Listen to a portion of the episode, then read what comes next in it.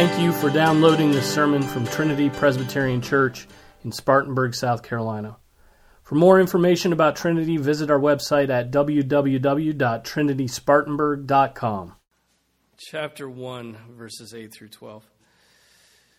This is the word of the Lord. Therefore, do not be ashamed of the testimony of our Lord or of me, his prisoner, but join with me in suffering for the gospel according to the power of God, who has saved us and called us with a holy calling, not according to our works, but according to his own purpose and grace, which was granted us in Christ Jesus from all eternity but now has been revealed by the appearing of our Savior Christ Jesus, who abolished death and brought life and immortality to light through the gospel, for which I was appointed a preacher and an apostle and a teacher.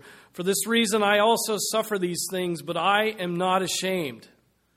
For I know whom I have believed, and I am convinced that he is able to guard what I have entrusted to him until that day. This is the word of the Lord. Thanks be to God. Be seated.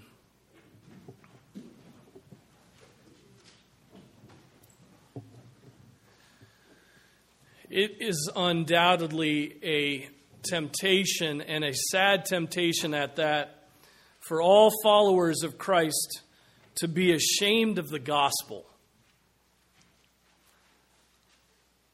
to be ashamed of the gospel, to be embarrassed by the Christian faith.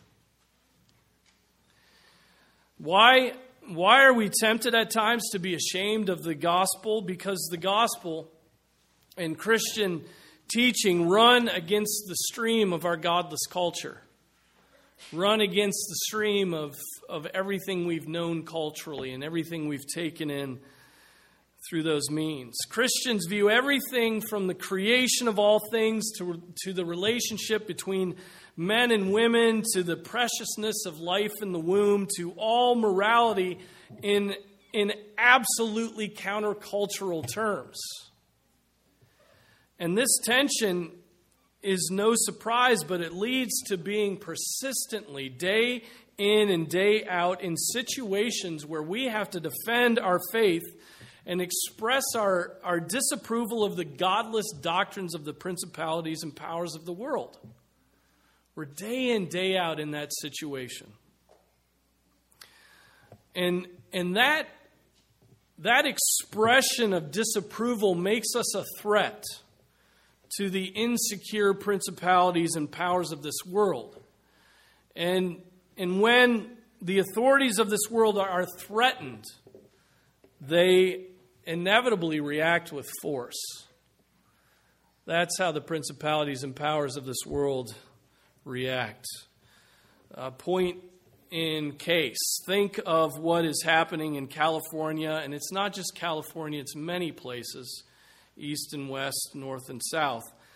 Um, but in California, with the banning of books and practices that would call homosexuals or transgender individuals to turn from their sexual perversion and repent. In order to oppose biblical views of sexuality, the state must threaten with physical imprisonment in order to silence those dissenting views and to protect their own views. Therefore, laws that assert punishment are being uh, debated and, in many cases, put into practice. Remember the Apostle Paul. Remember, the Apostle Paul here is uh, suffering in prison in Rome for, as he puts it in verse 8, the gospel according to the power of God. He's in prison because of the gospel. Um, Nero is waiting to crush the life out of the Apostle Paul because, as a preacher of the gospel and the lordship of Jesus Christ, he's a threat to Rome's idolatry and to Rome's power. And yet, here's the Apostle Paul telling Timothy not to be ashamed. Don't be ashamed, Timothy. The apostle is urging Timothy, and by extension, all Christians, not to be ashamed of the gospel. Remember, remember that the previous verse, the previous verses, uh, reminded Timothy of the reality of the spirit of power not of timidity that we have received. The spirit of power and not of timidity. And that spirit is the spirit of all Christians received in the genera- regeneration wrought by the Spirit. The Spirit gives all Christians power. And yet, here we are, and, and there Timothy was, tempted to be ashamed of the gospel, tempted to be ashamed, embarrassed, which is the very heart of the spirit of timidity, right? It's, it's so timid to be embarrassed of Almighty God. So we need to be reminded of this continuously because we live in a culture much like the Roman culture of Paul's and Timothy's days. It's a culture that doesn't simply reject the teaching of Scripture, but openly mocks and increasingly persecutes those who hold to the teachings of Scripture. If you believe all things were created from nothing by God, today you're thought of as a fool an unthinking fool. Right? If you believe that homosexuality is abominable to God, you're thought of as a monster, an unloving monster. Right? If you, if you won't bake a cake for a, a homosexual marriage, your wages are garnished. And that at a stupendous rate. If you believe that Jesus Christ will return to judge all men, you're thought of as as, I mean, honestly, you're thought of as a couple cans short of a six pack. You're thought of as, as uh, an idiot. Right? It's hard to navigate through such a situation. We're always trying to figure out, aren't we, how to balance our loyalty to God and our faith in God on the one hand and our innate desire to remain respectable all the time. We're trying to balance those things out. But if respectability comes by holding the same views as our government and our schools and our legislators and our neighbors and our homosexual activist neighbors and our politically correct, you know, university pref- pr- professors, there's absolutely no hope for respectability for a Christian. There's no hope. You can't remain respectable. If we aim for respectability within such a pigsty of worldliness, we will inevitably be, be ashamed of the gospel. We'll be embarrassed.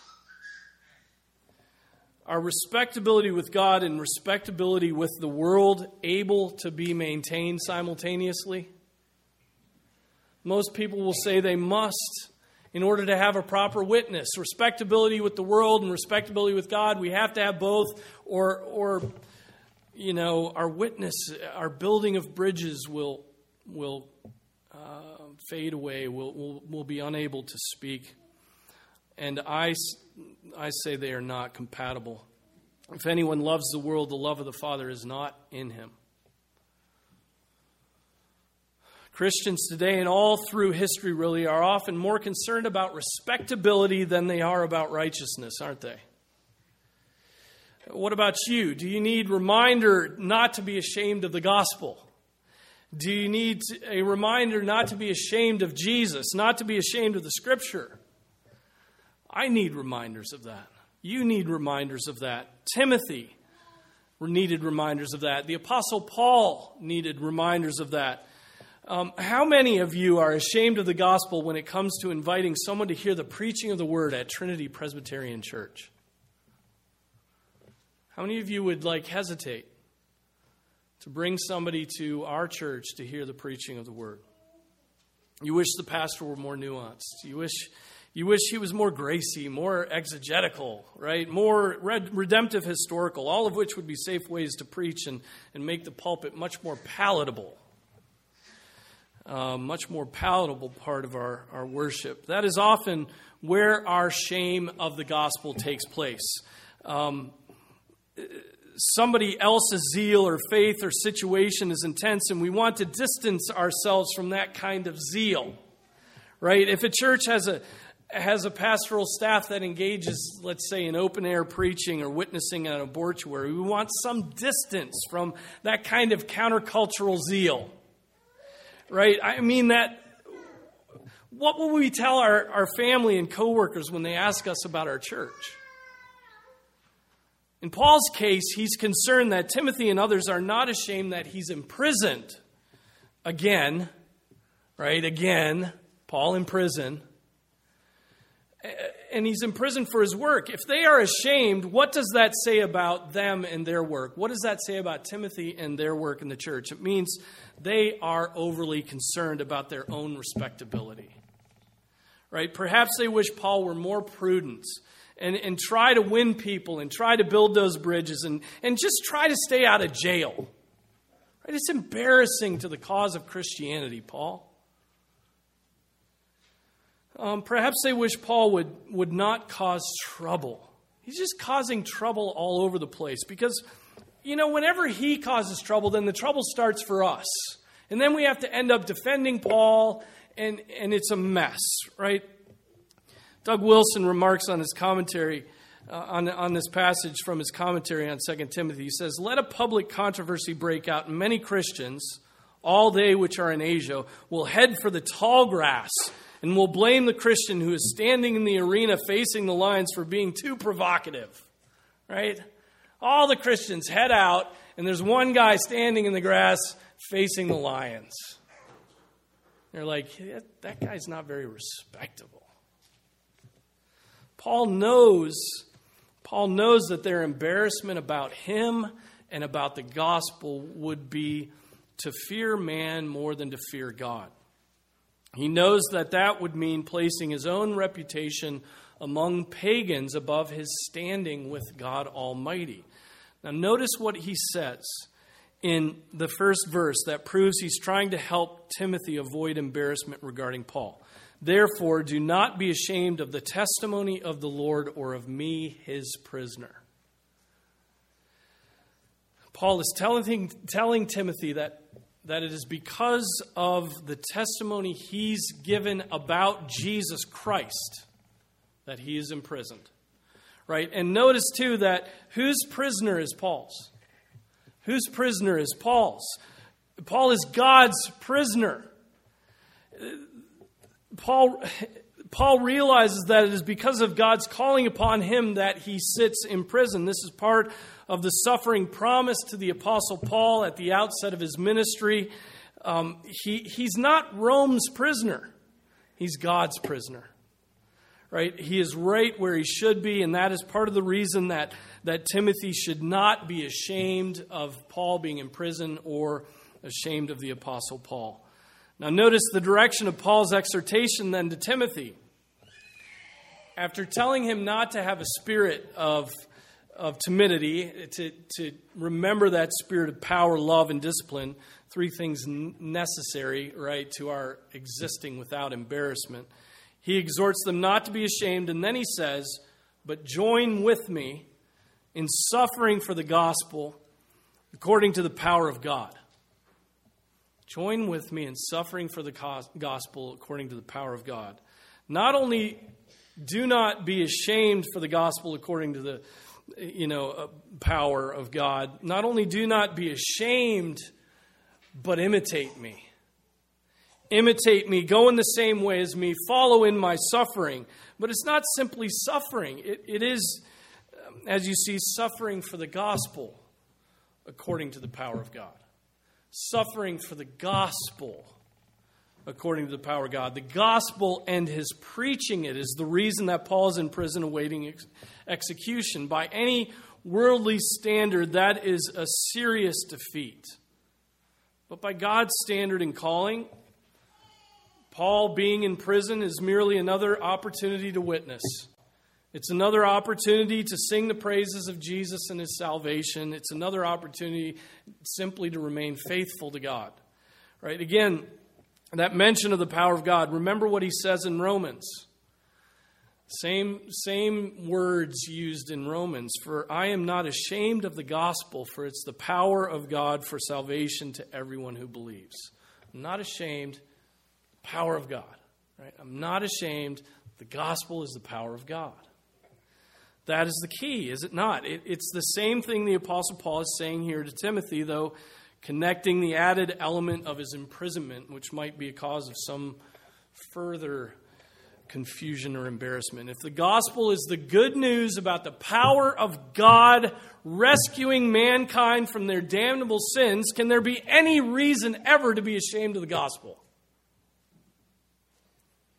Is there any reason ever? The only the only time that we are ashamed of the gospel is when we begin to adopt the godless views that have been concocted from the mind of man since the first days of his existence. Eve looked at the fruit of the tree that the serpent pointed out to her and began to think for herself rather than think the law of God. That was the first philo- that that her action, that was the first philosophy the first philosophy that arose from man, and it was a contradiction to the holiness of God. It was to take what God had forbidden and make it somehow attractive. That is the philosophy of the world, isn't it? To take what God has forbidden and make it attractive for man, for the sake of man's appetites. But the power of God is salvation from sins. The power of God is salvation from sins. God is a Savior who, as Paul elaborates, verse 9, has saved us and called us with a holy calling, not according to our works, but according to his own purpose and grace, which was granted us in Christ Jesus from all eternity, but now has been revealed by the appearing of our Savior, Christ Jesus, who abolished death and brought life and immortality to light through the gospel. Mean, there's so much there to be ashamed of, isn't there? So much to be ashamed. Sometimes we're ashamed that God saved us. Right? We're ashamed simply by the fact that we were so helpless that that other had to save us. Right? Sometimes we're ashamed that our salvation is not by our works, right? Because that means we're weak. And sometimes we're ashamed that God called us because it means we didn't call him or we didn't find him. Right? Sometimes we're ashamed that it, it was His purpose and His grace that was granted to us because it means that it wasn't on our own terms. Right? Sometimes we're ashamed that, that our salvation comes by the appearing of Christ Jesus because that means our salvation was costly. It was terrible. What it, it is really terrible what we can be ashamed of when it comes to the Christian faith. But what if we simply believed each and every statement about God here in this passage? What if we, children, cling to these things when, when the mythologies of the world come along and tempt us? How would our lives change? How, how would our conversations change? How would our attitudes change? Think about it. What, is, what does the Apostle Paul remind us about in these few verses about God? One, he saved us. Two, he called us with a holy calling. Three, and those things were not because of our works, but according to his purpose and his grace. Four, that purpose and grace was granted to us in Christ Jesus from all eternity. And that eternal purpose came into history by the revelation and appearance of Jesus Christ. That Jesus abolished death, that Jesus brought life, that Jesus brought immortality. All of this is witnessed to, brought to life through the gospel. I mean, those are the those are amazing things, right? Those are amazing things. Those are stupendous things, each one of which we could probably spend months just thinking about. There's so much within those verses that could be unpacked, and it's it, this would be a great passage to memorize, to remind yourselves of the glorious works of God. But there's, there's one thing I want us to think about, and that is what is written about the purpose and grace granted to us in Christ Jesus from all eternity. Think for a moment about the glory of that statement.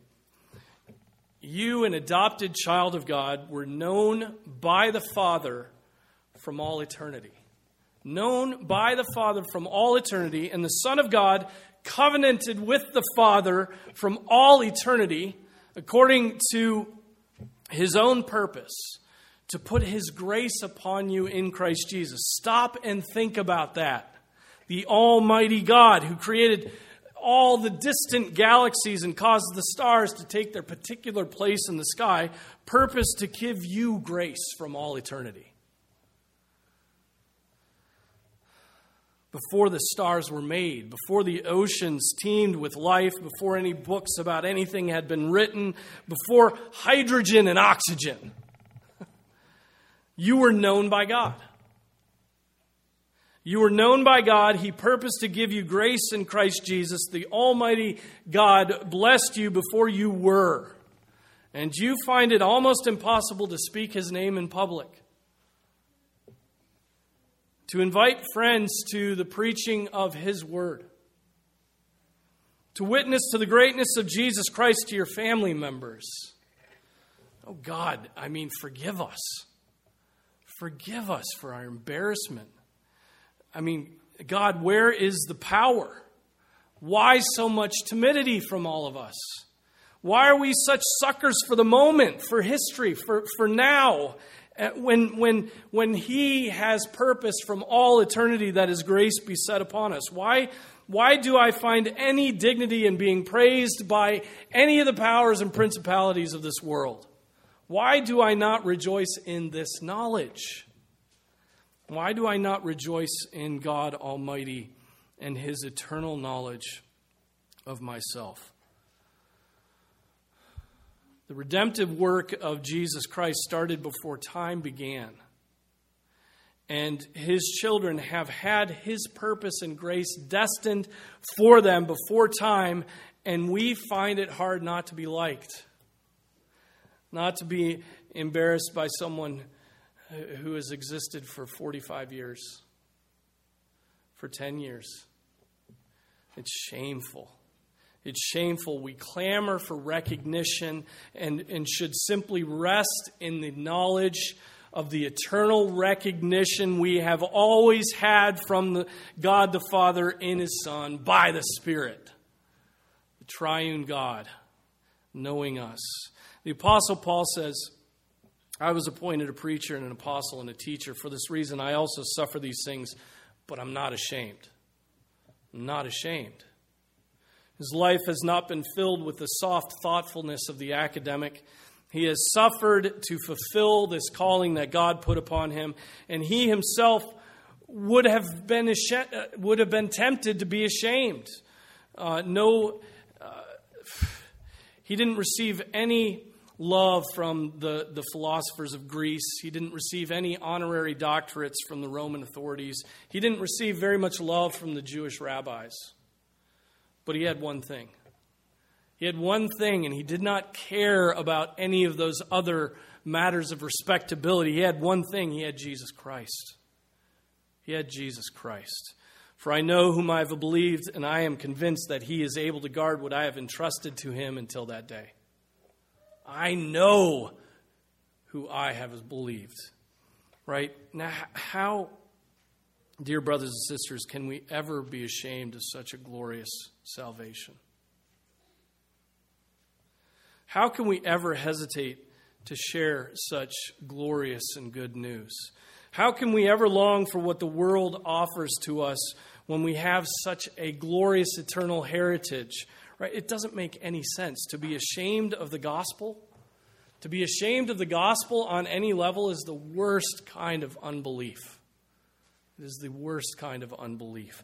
To be ashamed of the gospel is, is actually the worst kind of ungratefulness.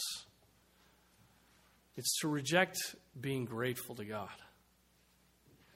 And so, if you find yourself persistently ashamed of the gospel, what do you do? You must remind yourself, as Paul was doing for Timothy here, of the great works of God. You have to remind yourself of the great works of God done on your behalf. And as you meditate on those works, I would hope that as we meditate on those works, our, our need for the approval of the world will die. It will die. It will be gone. We will rest in the one thing I know whom I have believed. I know Jesus Christ. We have the pearl of great price. We need nothing else. We have Jesus Christ and we will rest. Right? Amen? Amen. Let's pray. Our Father, our God, we love you.